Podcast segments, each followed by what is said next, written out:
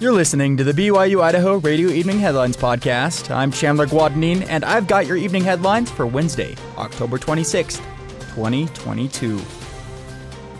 A new sewer line in Ammon is taking longer to install than expected, and now city officials say it won't finish until mid-November. The Crowley Road and East twenty-first Street sewer project started in July and was supposed to finish late last month. Officials say that a lot of utility lines in the intersection have slowed down the installation. Once the contractor installs the sewer line through the intersection, the project will continue alongside East twenty-first Street. This part of the project is off the road, though, so traffic will open up both ways.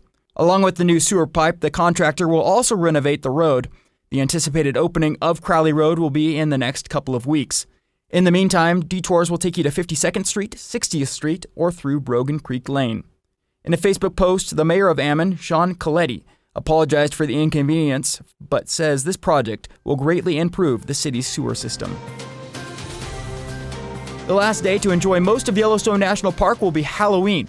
The west, south, and east entrances and nearly all roads in Yellowstone National Park will be closed to regular vehicle traffic the first of November.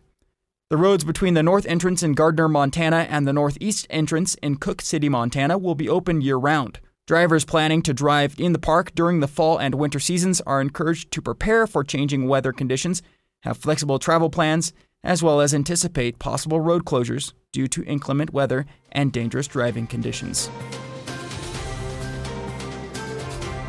The world-famous Harlem Globetrotters are coming to Hero Arena at the new Mountain America Center next February. The Globetrotter stars are bringing out their amazing basketball skills, outrageous athletic ability, and nonstop laugh-out-loud good times for people of all ages. A news release says that as the Harlem Globetrotters near their one hundredth anniversary, they have contributed to the growth of basketball at an immeasurable magnitude across the world. The Globetrotters will go head-to-head against the Washington Generals, who will stop at nothing to try to defeat the world's winningest team.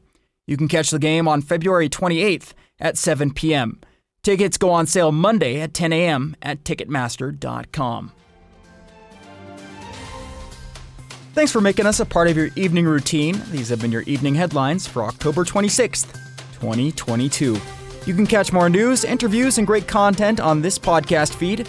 Just ask Alexa, Google, or Siri to play the latest B Y U-Idaho radio podcast. Or you can listen to us for free on your favorite podcast app, like Apple Podcasts, Google Podcasts, Spotify, SoundCloud, or Stitcher.